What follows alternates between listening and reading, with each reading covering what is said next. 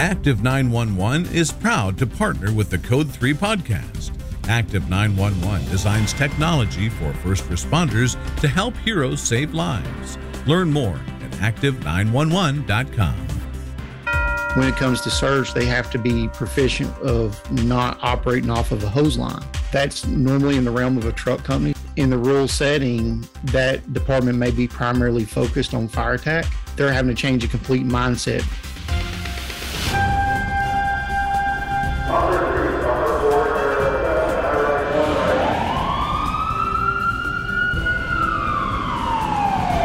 Los Angeles, this is Code 3, the Firefighters Podcast, hosted by award winning journalist Scott Orr. Now, here's Scott. That's right, and I will not let Parkinson stop me. Thank you for joining me today for another edition of Code 3. This is the show that gives you all the information on a firefighting topic you need in about 20 minutes. Let's get started. You know, smaller fire departments often work with less personnel than they really need. That means there are very few specialists in a volunteer department or a rural agency. One of the specialists you'll miss right away if you join one is the truckie. While city departments are having good natured arguments over who's better or who's more important, small town engine companies need to do both jobs and sometimes they need to do them with only two or three firefighters on the engine. How do you manage those roles? What's most important when you arrive on scene? Today's guest works at both a career department and he's a volunteer fire chief, and he's got some thoughts. Justin Bailey is a returning guest to the Code 3 podcast. He's the fire chief of the Oliver Springs, Tennessee Volunteer Fire Department He's also a master firefighter with the Knoxville, Tennessee Fire Department, where he's worked since 2007. And Justin Bailey joins me now.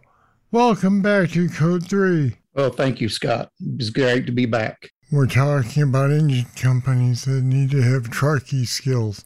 So let's start by defining the problem. What we're really talking about here is teaching the truck company skills to engine company crews, right? Yes, sir, it is. And, more importantly, in the rural environment, which is something I operate in often, is that a lot of times in small volunteer agencies and those that create or that protect a rural environment, they don't have a true truck company coming to them. So the engine company themselves have to do both functions. They have to be able to operate in dual modes. Let's look at the skills that they'll need to have to take the place of a truck company. First of all, searching for victims in a structure fire seems like a given. What might the engine company not realize that full time truckies do know? Engine companies typically going after the fire. Their primary focus is a, a fire attack and fire control, whereas the truck companies kind of sizing up the structure so that they know victim location. They're looking for bedroom signs that that, that room may be occupied. Whereas in this setup and where an engine company has to do that other function, when it comes to search, they have to be proficient of not operating off of a hose line or being proficient to operate off of a hose line. So that's normally in the realm of a truck company, especially in, in true, more urban environments. That in the rural setting, that department may be primarily focused on fire attack, that they're having to change a complete mindset because they're having to they're having to come away from a comfort. Well, that comfort would be carrying the line with them, right? Absolutely. It's a it's not a crutch. It's a you know a true way knowing where out is. So when they get to functioning in that environment of you know always have that hose line. The hose line always uh, points my way out. When I'm operating without a hose line, you know now I'm I'm paying more attention to my surroundings. I'm I'm focusing on counting walls, counting corners. You know, knowing my way out by other methods. You know, identifying windows and and things that nature. What's the risk that some smaller departments are going to just say, well, take a line in there with you anyway and do both? So the risk comes with proficiency. the proficiency of the search. I'm I'm a lot more proficient and faster without a hose line than I am with a hose line. I'm going to be able to get to some areas that the hose line might trip me up. All right, that makes sense. But if there's a limited number of people, which there's likely to be at a rural department, it's got to be tough to say we're going to let the fire attack wait while we go into search. What I'm wondering though is if they if they have someone who says, "Hey, I think there's still somebody inside there," that's one thing. But if they don't have anyone telling them that someone's inside, do they take that risk and let the let the fire continue to go while they do a search, knowing that there might not even be anyone in there? No, no, I still say that that engine company is focusing primarily on fire attack, especially if there's an unknown. You know, fire goes out, everything gets better. Is the the kind of a cliche of saying things and it, it holds true that if there's an unknown or there's not um, a mom or a dad or somebody saying, "Hey, my my my my kid's right in that window," the unknown comes the you know fire attack first.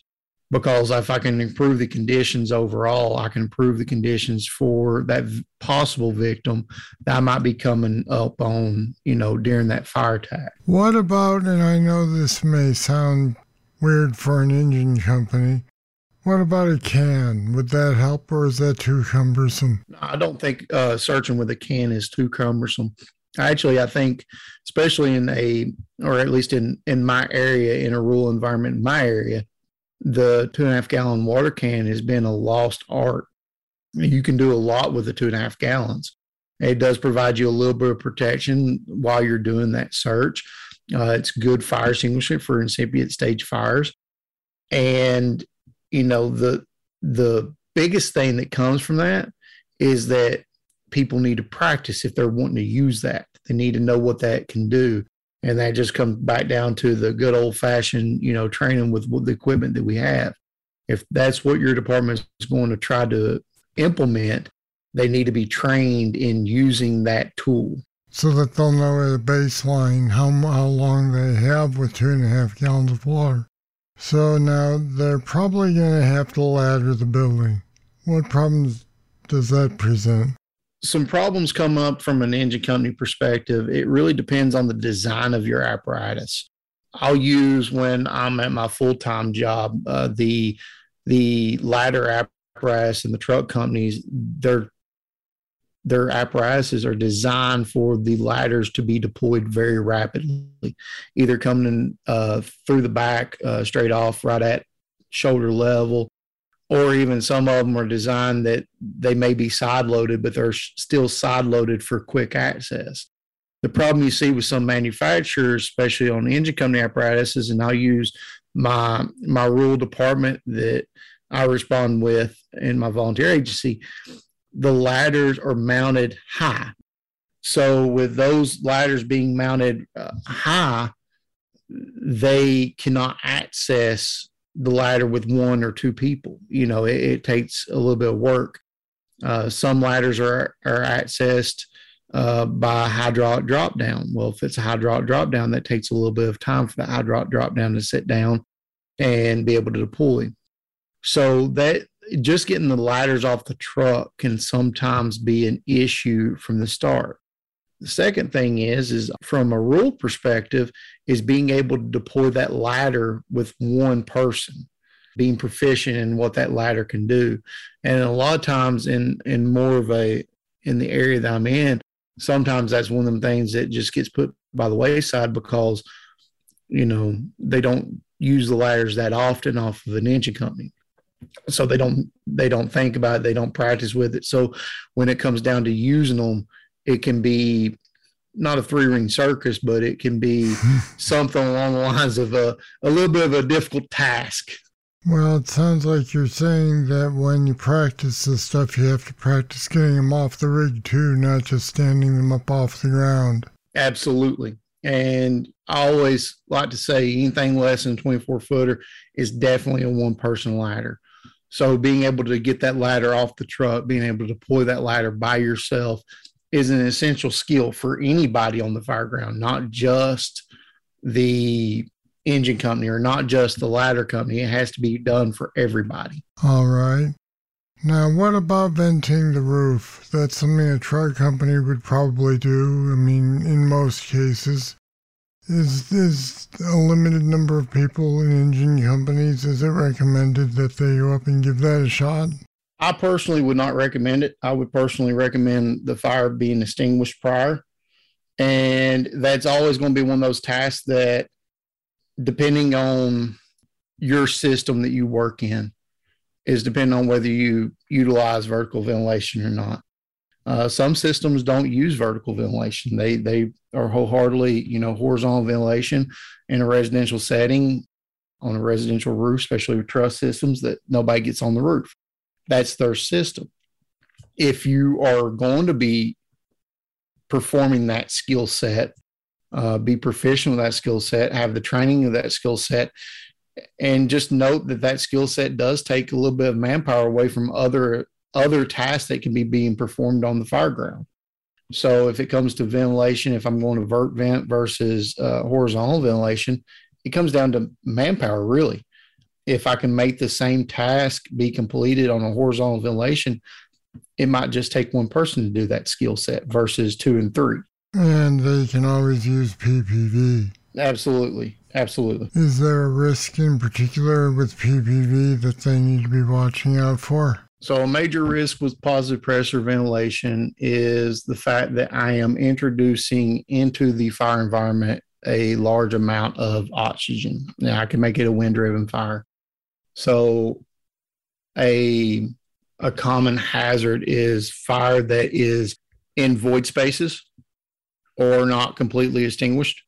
So, if I'm if I'm utilizing positive pressure ventilation, at least in my area, we make sure that the fire's out prior to someone starting a fan. And then even prior to them starting a fan, we make sure that you know the void spaces are covered and make sure there's no fire in the attic space. That that's that's hazards that we try to mitigate prior to starting that fan because we know that if we do start the fan and we find those that fire has a tendency to get away from us. Do you ever recommend just going ahead and ventilating it even though the fire isn't out? No, I do not.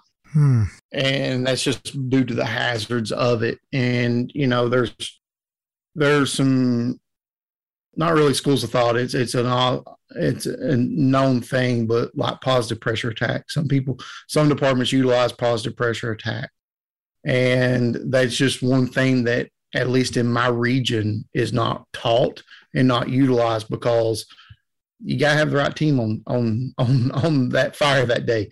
And in a rural setting, in a volunteer setting and stuff, you might not always have the same guys there all the time. Ah, you've got to have the guys who really know how to do it, which you might if you were on a career department that had a regular schedule. But you can't count on that with a volunteer department. True. I mean, and every system's a little different because some systems have uh, duty nights and duty stations. And uh, I'm coming from a, a volunteer setting that a lot of callback is done. So people are responding from their homes and it's based on their availability. So today I might be available, but tomorrow I'm not. All right. Let's talk about forcible entry. Do most engine crews have enough practice with that? They have the tools, but do they have the muscle memory to use them the right way? I would hope so because I would consider that a, a basic essential skill of a firefighter. Obviously, all of us can do better, all of us can practice more. I think the biggest thing that I look at is that does that engine company get the practice in it? And sometimes that's a no. You know, sometimes it's a yes. It really depends on the system that they're operating in. I will use the system they operate in uh, the first in engine company uh, is also the primary jurisdiction, which is relying on doing everything themselves prior to mutual aid getting there. So those firemen are, you know, proficient in doing forcible entry tactics. Now the problem is, is do we have enough manpower to do it? You know, some volunteer systems have got one and two people in the truck. So can they perform forcible entry by themselves. you know, efficiently by themselves. So that comes down to skill and technique. I'll be back with more right after this. Looking to decrease your response times? With Active Alert, get calls straight to your phone from dispatch via the app, available for Android, iPhones, and tablets. Plus, get directions to the scene, have all CAD notes in one place, see who's responding, and quickly identify nearby map markers like hydrants and pre plans. With a low per device price, Active Alert is a must have tool for first responders. See for yourself why it's trusted by thousands of firefighters nationwide. Start your free trial today at active911.com.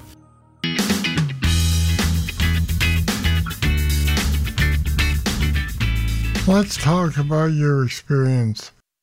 You've mentioned several times your your paid department versus your volunteer department. Are you in a position where you get you get to a volunteer department event for training and you shake your head and go, "You guys aren't doing what we need to do because we don't have enough people"?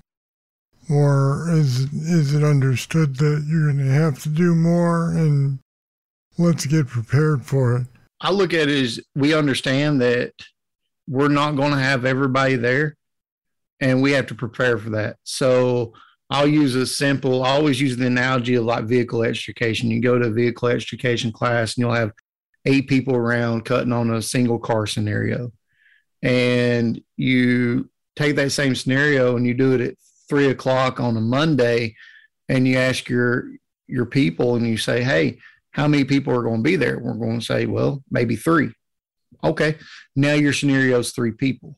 Same thing on a house fire. In a house fire scenario, and stuff. And I've done this several times with my guys in Oliver Springs of, hey, you're not going to have 10 people as soon as you get there. So what can you do with two people? Okay, wait a few minutes and then, oh, here's your other person. Now they show up. Now what can you do?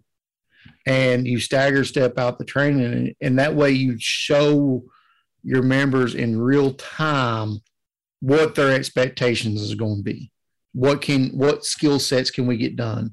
You know what what priorities do we have to do? You know do we do we hold off search? Do we hold off ventilation? Because we've only got two people so all we can do is put water on the fire. Do we have a few more? You know that, it's all based on your system and your mutual aid. And also you know I, I factored in there and stated you know a water supply thing you know do i hold off some tactics just based on my water supply it, it's it's very fluid. So you have to train, you have to prepare for that with the manpower that you know that you're going to get. So your training is based around that as well. And as you pointed out, sometimes you may have three people. I know of some situations where they've had two, but you still have to get in and do the job. Does your volunteer department train enough? With what we have, we do. A lot of it's based on availability. So, like when I'm talking about training in the volunteer realm, I always say, hey, more is good. I always say more is good. And that we always need more. The hard part is, is uh, that work life balance. So, knowing that your guys may only be available for two out of the four trainings for that month, that's good. Uh, knowing that you know this month based on availability that this member may not be there okay? Give me some more next month.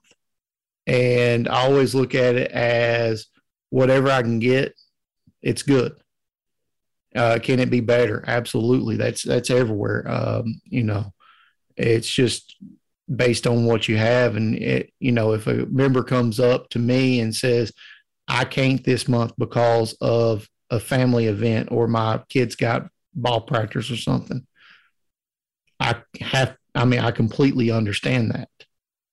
Do I know it's going to affect some efficiencies? Yes, but I also know that if I push against him or her on on the family side or on the work side, that I'm going to lose because that's important to them, and I have to I have to balance that unfortunately. it's got to be difficult because if you push too hard, they'll they'll finally just leave. But at the same time, given the number of fires versus medical calls that fire departments respond to now, training is more important than ever. Absolutely. And, and, you know, it's one of them things of you can't train enough for something that is trying its best to kill you. And EMS calls us saying you can't train enough for it. The hard part is trying to find that balance so that if if I have that one member that's gun ho and wants to go to every training, I also caution them to to find a balance because if not, they'll burn themselves out. Or they'll look at other people and say, hey, you know, Jim can only make two two trains a month. You know, he's not giving everything I'm giving. And it's like, well, Jim's giving everything he can give. And, you know, he's preparing for the same thing that you're preparing for just at his level or what he can commit.